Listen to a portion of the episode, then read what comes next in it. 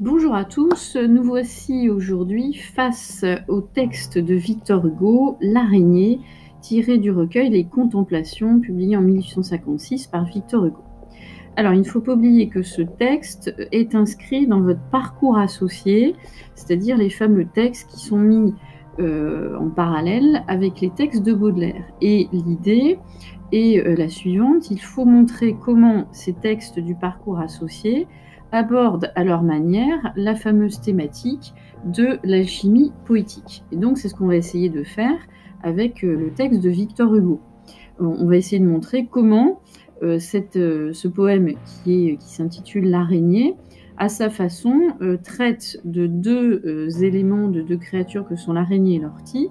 Il les traite de telle manière de montrer que ces créatures, a priori repoussantes dans un premier temps, peut susciter une euh, émotion, une réflexion. C'est ce qu'on va essayer de, montrer. Et euh, par contre, on montrera que la finalité n'est pas la même que celle de Baudelaire, puisque euh, chez Baudelaire, l'alchimie repose sur la boue et l'or, et avec cette idée d'atteindre un idéal et d'avoir, d'exprimer une véritable quête poétique. On va voir par contre chez Victor Hugo comment euh, la boue, qui pourrait être cette araignée et cette ortie, euh, permet, euh, donc cette boue, comment elle permet d'accéder à l'or, plutôt dans le sens d'une réflexion et d'une invitation à faire preuve de tolérance par rapport à ceux qui ne sont pas comme les autres, ceux qui sont marqués par une forme de laideur. Donc on va expliquer tout ça bien sûr par la suite. Alors pour votre introduction, première chose que vous pourrez bien sûr dire, euh, c'est que ce poème est euh, écrit par Victor Hugo, qui est un des plus célèbres poètes du 19e siècle, pardon, et qui a été le chef de file du mouvement romantique. Je vous laisse euh, rajouter éventuellement des petites choses sur romantisme, puisque vous l'aviez fait en histoire littéraire. Ce poème est tiré du recueil qui s'intitule Les Contemplations et qui a été publié pendant l'exil de l'écrivain. On est à ce moment-là en 1856. Euh, ce recueil euh, est particulier dans la création de, Victor Hugo, puisqu'il faut savoir qu'il euh, l'écrit alors qu'il a été profondément marqué par la mort tragique de sa fille Léopoldine, qui est survenue en 1843. Et euh, il considère euh, ce recueil, il le dira d'ailleurs lui-même dans sa préface, il considère ce recueil comme les mémoires d'une âme. Et ce recueil des contemplations comprend deux parties euh, majeures. Pour les retenir, hein, c'est pas compliqué, puisqu'il y a une partie qui s'appelle Autrefois et une autre partie qui s'appelle Aujourd'hui. Et le but dans ce recueil est de retracer hein, l'itinéraire moral du poète finalement de 1830 à 1856. Et euh, dans le livre 3, qui s'intitule Les luttes et les rêves, euh, ce livre est constitué, donc dans ce livre, il y a 30 poèmes euh, qui expriment, qui ont pour but d'exprimer et de réfléchir autour de l'idée de la pitié, de la prise en considération des misères du monde, des êtres un peu exclus par les autres, et vous comprenez euh, vous commencez à comprendre pourquoi justement l'araignée fait partie euh, de ce livre 3, euh, puisque l'araignée, ou aussi son titre, hein, c'est J'aime l'araignée parfois, ce, poème fait partie de cette dynamique hein, dans ce livre, à savoir montrer que tout ce qui peut être repoussant doit, être, doit susciter de la pitié et doit inspirer réflexion. Alors ce poème se compose de sept quatrains, il alterne des décasyllabes et des pentasyllabes en rimes croisées. Et euh, dans ce poème, l'auteur en fait tente de lutter contre les préjugés des hommes envers les êtres rejetés que sont euh, les araignées, les orties, et donc on comprend bien que c'est une, métaphore du, du, véritable message qu'il va vouloir faire passer. Et donc on va en fait essayer de montrer comment dans ce poème, euh, en exprimant une compassion à l'égard de ces créatures, Hugo invite finalement le lecteur à adopter une vision nouvelle de, ces êtres. Et euh, bien sûr, on comprend à la fin du poème que plus largement, il invite le lecteur à montrer que tout être, quel qu'il soit, mérite finalement euh, considération, respect et amour. Donc on va voir que le poème est composé de la façon suivante. Il y a deux parties significatives, et je pense que vous l'avez bien sûr perçu. les quatre premières strophes correspondent à la description de ces êtres repoussants, euh, description qui aussi met en évidence l'expression d'une forme d'éloge qui déroute le lecteur. Et puis deuxième mouvement, en l'occurrence les trois euh, derniers euh, quatrains, euh, ces trois derniers quatrains sont une invitation à la tolérance, au respect de ce qui est différent. donc c'est significatif dès lors qu'il s'adresse au lecteur sous l'apostrophe de des passants. Donc on va étudier le texte de façon linéaire en privilégiant ces deux mouvements.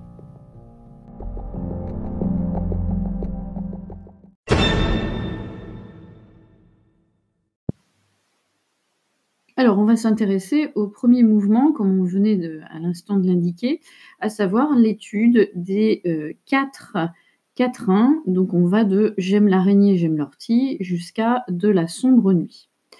Alors, ce qu'il faut que vous montriez ici, c'est que ce premier mouvement met en évidence l'expression d'un éloge paradoxal. Euh, pourquoi? Parce que euh, le, poème, le poète pardon, exprime un, un véritable amour, il va le dire justement dès le premier vers, pour ces deux créatures, hein, que sont l'araignée et l'ortie. Et euh, cela semble tout à fait paradoxal vu, euh, euh, leur, nature. Donc, bien sûr, ça va créer un effet de surprise auprès du lecteur. Donc, dans un premier temps, et notamment sur le premier quatrain, on a l'expression immédiate d'un lyrisme marqué par des sentiments très profonds de la part du, poète, lyrisme euh, d'emblée euh, évident, puisqu'il commence par le premier vers J'aime l'araignée et j'aime l'ortie. donc, dès le premier vers, on est placé sous le signe d'un amour qui est évident, qui traduit ce lyrisme parce que vous avez la première personne, bien sûr, du singulier qui, est mise en exergue au début du vers, entre le premier et deuxième hémistiche. J'aime et j'aime et puis ce parallélisme entre l'araignée et l'ortie. Euh, donc on a en plus ce lyrisme est d'autant plus évident qu'on utilise un verbe euh, simple qui est le verbe aimer, mais qui incarne à lui seul euh, la notion de, sentiment très fort. Et donc sa répétition est déjà une marque d'insistance pour dérouter le lecteur ou du moins le, le surprendre surprendre parce que euh, porter un amour euh, aussi euh, déjà prégnant sur deux créatures que sont une araignée et une ortie peut paraître curieux. petite parenthèse que vous direz bien sûr pour le second mouvement, même si ce n'est pas une forme traditionnelle ici que privilégie Hugo, on voit bien qu'il va déjà jouer sur le côté circulaire du poème, puisque le vers 1 fera écho au dernier vers, par l'utilisation non plus du verbe aimer, mais du, substantif amour. Donc euh, ça se clôt sur euh, cette allégorie euh, de l'amour inconditionnel, comme si donc là ici la boucle était bouclée. Alors, qu'est-ce qu'on remarque dans ce, premier quatrain? C'est donc ce premier vers qui est marqué par la répétition des verbes de sentiment, des pronoms, enfin bref. Et tout de suite, euh, on a le vers 2 parce qu'on les est, euh, qui montre bien euh, la poursuite hein, de ce côté paradoxal. Il y a une antithèse, bien sûr, évidente entre le verbe aimer et puis le verbe haïr. Je face au on, moi poète, être singulier, je m'oppose radicalement à ce que on, c'est-à-dire le, commun des mortels, peut ressentir à l'égard justement de, ces créatures. Donc il y a déjà euh, un effet ici euh, de mise en, évidence entre la pensée singulière du poète et puis ce que pense l'opinion commune. On le reverra plus tard. Hein. Donc un jeu d'antithèse évident. Et puis euh, vers 3-4, que rien n'exauce et que tout châtie, leur morne souhait. on voit bien que de façon très concise, dans des vers très restreints, le poète joue aussi sur euh, ces, contrastes rien, tout qui s'oppose, et puis leur morne souhait qu'on pourrait euh, qualifier ici d'oxymore entre l'adjectif et le nom, pour bien montrer l'opinion commune qui à une pensée, somme toute radicale vis-à-vis de ces créatures. Et bien sûr, on pourrait aussi, à ce moment-là, s'intéresser à l'emploi du présent dans ce quatrain, et qui d'ailleurs va, parcourir aussi les autres, les quatrains, un présent qui pourrait être un présent de, vérité générale, où le poète affirme haut et fort ce que tout le monde devrait penser, c'est-à-dire haut et fort l'idée qu'il faudrait que tout le monde pense comme lui à propos de ces créatures. Alors, ce qui est intéressant, et ce que vous pourriez dire aussi dès ce premier quatrain, mais il serait valable pour les autres quatrains, bien évidemment, c'est de montrer que d'emblée, on a une alternance entre décasyllabes et pentasyllabes, et de façon amusée, le poète va marie déjà un vers conventionnel. Hein, il faut savoir que le décasyllabe était très employé après l'alexandrin, donc il marie ce vers conventionnel un vers pentasyllabe, qui est un vers qu'on qualifiait euh, de boiteux parce qu'il était impair, irrégulier et par conséquent il était très peu employé. Et on voit bien dès le début, dès ce premier quatrain, que par la forme, euh, on constate la volonté d'Hugo de marier euh, le beau, qui est le décasyllabe, au lait, qui est le pentasyllabe. Le mariage entre le régulier et l'irrégulier souligne déjà cette réflexion euh, sur euh, bah, qu'est-ce qui est beau, qu'est-ce qui est laid, et pourquoi justement ne pas dépasser ces euh, représentations qu'on a communément et cette conception binaire entre ce qui est beau, ce qui est laid. Bref, on voit bien d'emblée qu'Hugo commence à réfléchir et à critiquer cette pensée radicale. Donc pour le premier quatrain, voilà ce que l'on pourrait dire, bien sûr, de façon condensée. Après, j'ai envie de dire qu'il faudrait que les trois autres quatrains, c'est-à-dire la strophe 2, 3, 4, il faut bien sûr les analyser euh, ensemble, puisqu'à partir de cet instant, vous avez euh, le poète qui explique pourquoi, justement, euh, il fait l'éloge paradoxal de ces deux créatures. donc il y a presque une, dimension argumentative, didactique de sa part, qui est bien sûr mise en évidence par la reprise anaphorique de la conjonction, parce que, strophe 2, parce que strophe 3, parce que, parce que strophe 4. On a une reprise anaphorique euh, qui, euh, qui, est marquée par chaque début de strophe, avec ce côté presque insistant, comme s'il martelait euh, son opinion pour justement arriver à convaincre, à persuader que ceux qui pensent qu'une araignée, une ortie, c'est horrible, et eh bien justement, c'est une idée fausse. Donc l'anaphore de la conjonction hein, participe à cette dimension, on va dire, didactique. Alors, ce qui est intéressant, c'est que dans ces strophes 2, 3 et 4, débute le portrait de ces deux créatures qu'on pourrait qualifier d'un sombre portrait. Après l'effet de surprise de la strophe 1, il y a comme ici un effet de surenchère. On va faire un portrait particulièrement péjoratif de l'araignée de l'ortie pour faire réagir euh, le lecteur. Euh, bien sûr que ce que veut montrer Hugo, c'est qu'il ne renie pas la nature négative de ces deux créatures. Euh, et justement, ce qu'il veut montrer, c'est peut-être cette nature-là qui fait que, euh, qui, qu'il a un attachement particulier pour elle. alors, si on regarde ces strophes de 3-4, on a des champs lexicaux hein, qui commencent à, arriver à profusion et qui mettent en évidence ce portrait négatif. Euh, on pourrait dire qu'on a par exemple euh, le champ euh, lexical de la tristesse, déjà amorcé au vers 4 par le terme morne souhait. vers 5, elles sont présentées comme chétives. Vers 7, triste captive. on peut aussi avoir un petit peu plus loin, on verra dans les autres strophes, hein, l'évocation de pauvre animal. Donc, des, créatures qui sont présentées comme tristes, mais aussi euh, des créatures qui sont marquées par euh, l'obscurité qui les marque avant tout, qui les domine. On a donc l'utilisation de vers 6, les noirs êtres rampants. Au vers 6, on a ensuite au vers 13 l'ombre des abîmes, qui le marque aussi. Et bien sûr, à l'obscurité, à la tristesse, dans ces strophes se rajoute le champ lexical du dégoût, du mal. Elles sont maudites au vers 5, euh, elles sont euh, justement euh, représentées comme des, êtres fatals aussi, et ce qui est amusant, c'est de voir comment petit à petit dans ces strophes, il présente deux créatures qui sont aussi prisonnières de leur image. elles sont rejetées du monde parce qu'elles sont aussi fragilisées. Regardez dans la strophe 2 les mises à la rime des deux adjectives chétives, captives.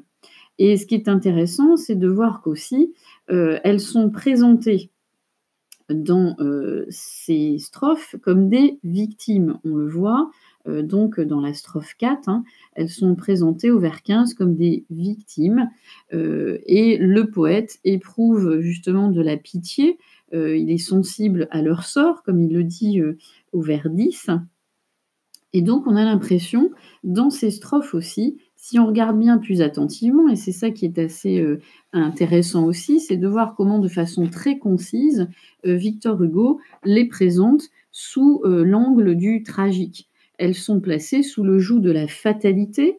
on le voit donc dans la troisième strophe, et regardez attentivement, parce qu'elles sont prises dans leur œuvre au sort fatal nœud, parce que l'ortie est une couleuvre, l'araignée est un, gueux, est un gueux, l'araignée un pardon, euh, ce qui est intéressant de voir, c'est que euh, leur existence est pathétique. Euh, il y a une idée de fatum, de fatalité, hein, qui, se référerait presque ici à la tragédie.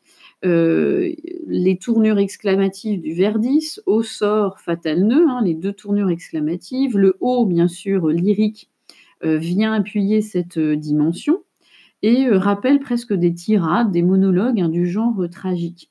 Donc on a une ponctuation expressive, euh, des, tournures de phrases exclamatives qui mettent en relief euh, l'état euh, d'esprit du, poète à l'égard de ces créatures. Il exprime de, la compassion, mais il est aussi quelque part révolté de voir comment on les considère.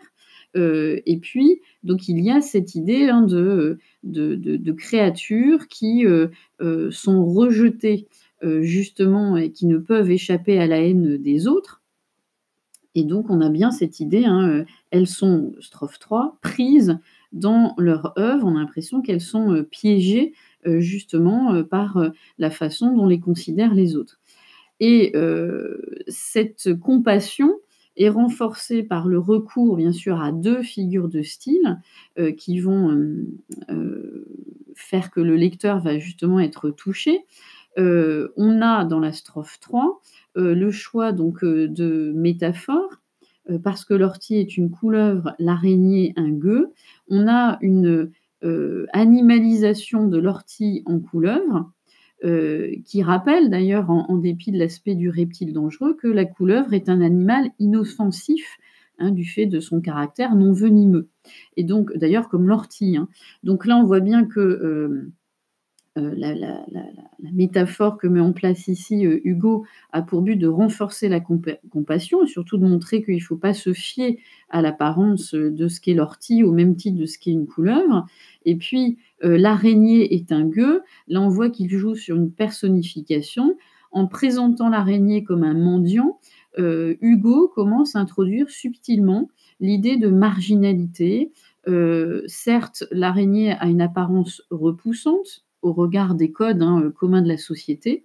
Mais euh, si elle est un gueux, ça veut dire qu'elle est malheureuse. Et donc, au lieu de la repousser, il faudrait plutôt la plaindre, euh, avoir une forme de, compassion à l'égard de, celle-ci. Donc, on voit bien que, au fur et à mesure qu'on avance dans les strophes, il y a justement cette représentation, cette invitation à éprouver de la pitié et donc euh, ne plus les considérer, comme il est dit dans la strophe 4, comme euh, des victimes euh, de la sombre nuit. On voit bien aussi que là, il joue sur, entre l'adjectif et le nom, sombre nuit, il joue sur un pléonasme qu'on pourrait qualifier d'intentionnel, puisque cette, cette, image renforce l'idée que oui, invite à réagir, il ne faut pas avoir cette représentation erronée de ce qu'est l'ortie ou ce qu'est l'araignée.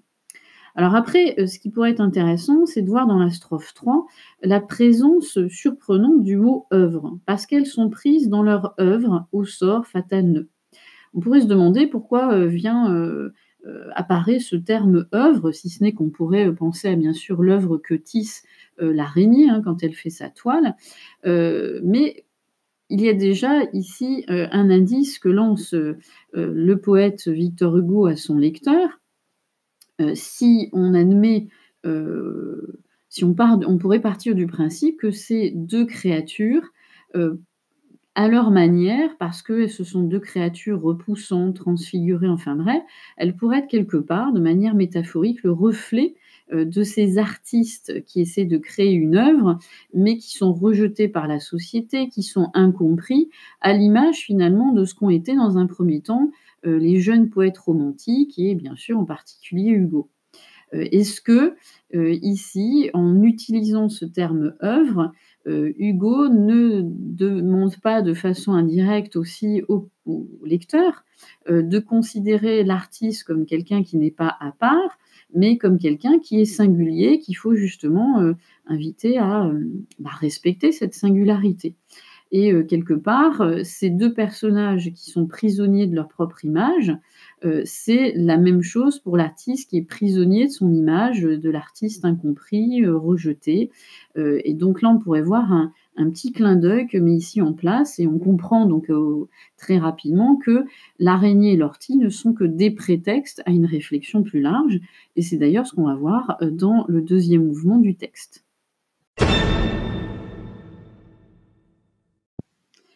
Passons donc au deuxième mouvement, à savoir les trois dernières strophes. Et comme euh, euh, dit dans l'introduction, on va montrer en quoi ici on a euh, l'interpellation ici du lecteur et le souhait de la part de Victor Hugo à le voir réagir face à la façon dont on considère et on traite ces deux créatures. donc la rupture n'est pas brutale, mais elle est marquante, hein, puisque vous avez à la, à strophe euh, euh, numéro 5 l'apostrophe passant, euh, qui montre bien ici qu'il y a un dialogue qui s'amorce entre l'auteur et son lecteur, une invitation donc justement à échanger et réfléchir sur le sort fatal qui est dévoué à ces deux créatures. Alors le mot passant peut avoir euh, bien sûr euh, plusieurs significations. La plus évidente, c'est le passant, celui qui passe justement dans la rue avec euh, une indifférence évidente. Et ce que ne veut pas justement Victor Hugo, c'est que l'on continue à être indifférent à ces deux créatures, qu'on les néglige tout simplement par ce geste atroce qui consiste à écraser ces deux créatures, plus particulièrement l'araignée, sans avoir une moindre moindre, un moindre sentiment euh, évident. Donc l'utilisation euh, tout de suite après le terme passant, donc euh, il invite à ne pas passer, mais plutôt à s'arrêter et à considérer ces deux êtres. Ce, terme est suivi par l'utilisation de l'impératif présent fait grâce à la plante obscure, qui est bien sûr moins un ordre qu'une supplication, et l'interjection d'ailleurs du haut au vers 4 hein, de cette strophe 5, euh, irait euh, dans ce sens. Hein. C'est-à-dire que euh, il supplie, Victor Hugo supplie le lecteur, le passant, d'avoir au moins un regard compatissant vis-à-vis de ces deux créatures. Regard compatissant qui est renforcé au vers 3 de cette strophe par la reprise en effet de miroir du verbe plaindre, plaignez la laideur, plaignez la piqûre, et qui bien sûr font écho vers 1, j'aime l'araignée, j'aime l'ortie. Donc lui, il a un sentiment qui est euh, évident. Il invite le lecteur à au moins, sans les aimer, au moins les plaindre et avoir une, forme de euh, compassion. Et donc la répétition du vers est une invitation à cette compassion, euh, presque c'est une incantation qui fait écho au, lyrique hein, du vers 10. Euh, là c'est euh, un écho qui se fait entre le O au H et le O, l'apostrophe du vers 10. Hein. ces O se font écho, comme si Victor Hugo comptait sur l'alchimie des mots, sur leur magie, agir sur le lecteur. Et donc, euh, au registre tragique du premier mouvement, se succède le registre ici pathétique qui invite à plaindre et à euh, comprendre ce que sont ces êtres euh, qui pourraient paraître insignifiants. Bien sûr, vous rajouterez que l'effet d'écho se voit par les tournures aussi exclamatives, hein, plaignez le mal, qui est au vers 4 de, cette euh, strophe. Et puis euh, le terme grâce, hein, faites grâce à la plante, euh, il y aurait presque ici comme un, jeu de mots, le dire de faites place à la plante obscure, faites grâce. il y a comme une sorte de jeu de mots qui subtilement inviterait le lecteur à être complice hein, justement de, de, cette réflexion autour de ces deux créatures qui, encore une fois, sont bien souvent écrasées comme on l'évoque au vers 24. Euh, qu'est-ce que l'on remarque euh, aussi euh, dans ce deuxième mouvement? C'est que on a une sorte de utilisation d'une gradation lexicale. on reprend le terme plante obscure, laideur, piqûre, fauve horreur, euh, qui se clôt aussi par le terme vilaine bête et mauvaise herbe, une gradation lexicale, comme pour euh, montrer euh, que justement il ne faut pas avoir cette représentation erronée d'une simple laideur, d'une simple laideur physique, il faut au contraire avoir une représentation beaucoup plus améliorative de ces deux êtres. Et donc, quand il dit hein, euh, Il n'est rien qui n'ait sa mélancolie, tout veut un baiser, dans leur fauve horreur, pour peu qu'on oublie de les écraser, euh, dans cette strophe, on retrouve hein, le rapport euh, antithétique entre tout et rien, et justement, donc, comme pour montrer que Victor Hugo invite à ne pas avoir cette pensée, cette représentation radicale du lait et du beau, justement, le monde est euh, euh, occupés par euh, des êtres qui ne sont pas forcément que laids et que beaux. Donc il y a petit à petit, en fait, l'impression que Hugo met en place une, réflexion sur l'idée d'un amour universel. Tout veut un baiser, c'est-à-dire qu'on soit laid, qu'on soit beau, tout mérite euh, d'avoir une forme de compassion et d'amour euh, réciproque. Et donc, euh, ce n'est pas sans raison que Victor Hugo, à la fin du poème, finit par personnifier ces deux personnages hein, lorsqu'il dit la vilaine bête et la mauvaise herbe murmurent, le terme amour, donc vers 26 et 27. Jusque-là, ces créatures étaient muettes, et donc là, en personnifiant, euh, il, clôt définitivement cette compassion euh, qu'il invite à avoir. Et le terme, le verbe plus précisément murmurer, qui met en place la personnification, est aussi euh, lourd de sens. Hein. C'est-à-dire que le fait de ne pas mettre le verbe dire, mais murmurer, suggère bien cette idée hein, de, de, ces êtres chétifs et qui ont besoin justement de, qu'on exprime envers eux une forme de, de compassion. Il y a presque comme euh, une sorte de, de, retenue dans cette façon de dire euh, nous sommes ici euh, comme vous, et donc on invite à ce qu'il y ait un amour universel. Et donc là, jusqu'à jusqu'alors, ces deux créatures étaient muettes, subissaient presque le châtiment d'une conscience collective. En les humanisant, Victor Hugo leur donne la possibilité d'accéder à un sentiment humain il les rend à ce moment-là dignes d'être aimés en retour. Et bien sûr, on n'est pas euh, sans penser à euh, tout ce que fera euh, au niveau des écrits Victor Hugo. Il donne la parole à ceux qui sont muets, à ceux qui n'ont pas la possibilité de s'exprimer. On pensera bien évidemment dans ses romans comme Les Misérables où il laisse la parole à ceux assez misérables. Ici, on a bien deux êtres misérables que sont l'araignée et l'ortie, qui, euh, pour une fois, ont la possibilité de s'exprimer grâce au poète. Donc il les rend dignes d'être aimés, mais surtout, à la fin, euh, il donne, euh, par l'utilisation de ce verbe murmurer, une touche d'espoir, lequel, justement, bah, cet espoir que peut-être en écrivant ces textes, il invite son lecteur à faire preuve de davantage de compassion, à ne pas simplement passer avec une indifférence évidente, mais à regarder l'autre qui en apparence est laid et à essayer de voir en lui ce qui peut justement être beau.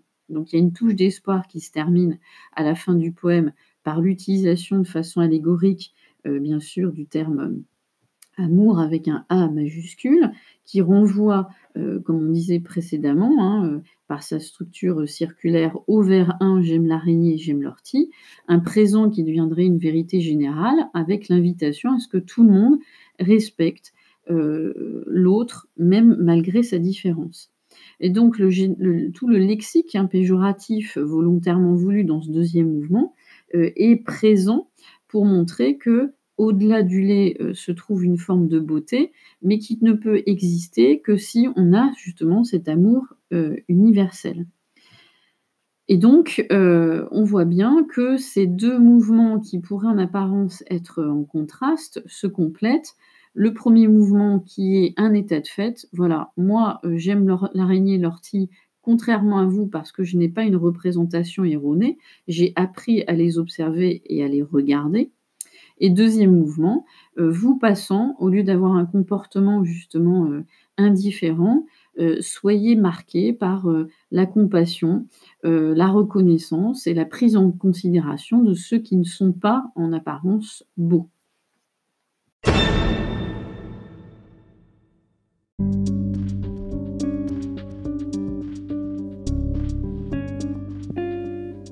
Pour résumer euh, l'analyse de ce texte, on pourrait dire que Victor Hugo, à travers un effet de surprise, parce que c'est vrai que le sujet en soi peut paraître totalement banal, donc à travers cet effet de surprise, en fait, il développe tout un paradoxe au long du poème qui consiste à revendiquer son amour, sa compassion pour deux êtres que tout le monde rejette. Euh, mais cet effet de style, euh, on se rend bien compte et vite que euh, c'est une stratégie argumentative qui a été établie par Victor Hugo afin de finalement persuader le lecteur que euh, ne faut pas euh, justement se baser sur des, des, a priori et des représentations erronées de ce qu'est l'autre. le sort, la fatalité de l'araignée de l'ortie sont soulignés justement pour montrer que finalement ces deux créatures qui sont repoussantes sont plus à plaindre que finalement à craindre. Et c'est ça aussi euh, la première idée que veut faire passer Hugo. Mais en fait, son ambition ne s'arrête pas là, bien sûr. Euh, il n'y a pas juste cette valeur descriptive et cette invitation à euh, avoir de la considération pour une ortie ou une araignée. ces deux créatures sont bien sûr métaphoriques. elles représentent tous ceux qui, sur, lequel, sur lesquels pardon, le sort s'acharne. Finalement, tous ceux que la société rejette par leur apparent, à cause de leur apparance, euh, des préjugés qu'on a sur eux, des idées préconçues. Et donc euh, l'araignée qui est devenue un gueux, euh, l'ortie qui est devenue une couleuvre, c'est bien sûr la représentation de tous ceux à qui on finalement refuse de tendre la main parce qu'on a une représentation d'eux, parce qu'ils sont laids et qui n'incarnent pas la beauté. tous ceux finalement dont on s'écarte quand on les voit, parce qu'on n'a pas pris le temps justement de les regarder, on n'a fait que passer. Et donc on comprend comment ce poème, est bien sûr, euh, peut paraître anecdotique, hein, d'ailleurs dans le recueil des contemplations, et souvent il n'est pas spécialement euh, retenu et étudié, euh, il y en a des beaucoup plus effectivement porteurs, mais ce poème est intéressant parce qu'il reprend et il incarne la dimension esthétique et presque, je dirais, euh, euh, politique euh, chez Victor Hugo, car on sait que tous ces aspects-là sont, mélangés.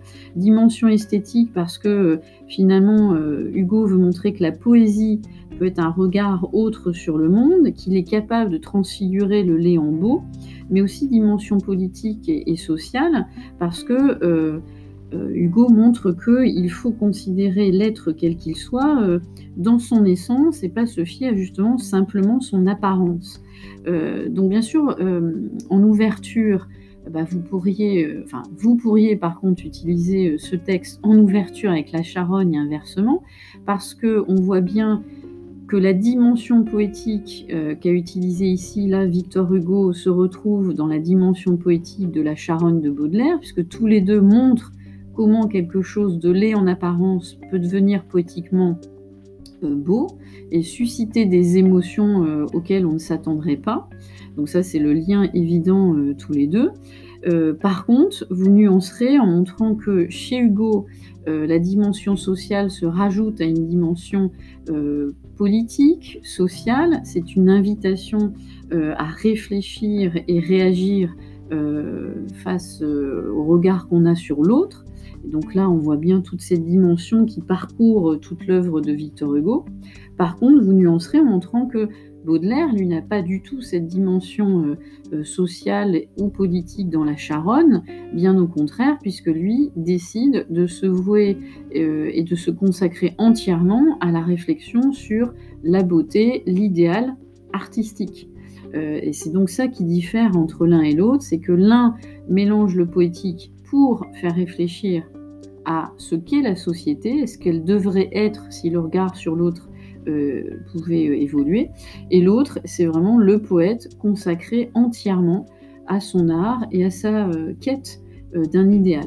Donc c'est ce qui les rapproche, mais c'est en même temps ce qui les différencie de façon évidente. Et donc on voit bien cette représentation du poète aussi qui évolue entre le début du siècle, chez les romantiques, vous allez me dire en même temps c'est écrit beaucoup plus tard, hein, mais la, représentation qu'a Hugo du poète est bien euh, différente, euh, nuancée par rapport à la représentation qu'a Baudelaire de ce qu'est sa mission véritable.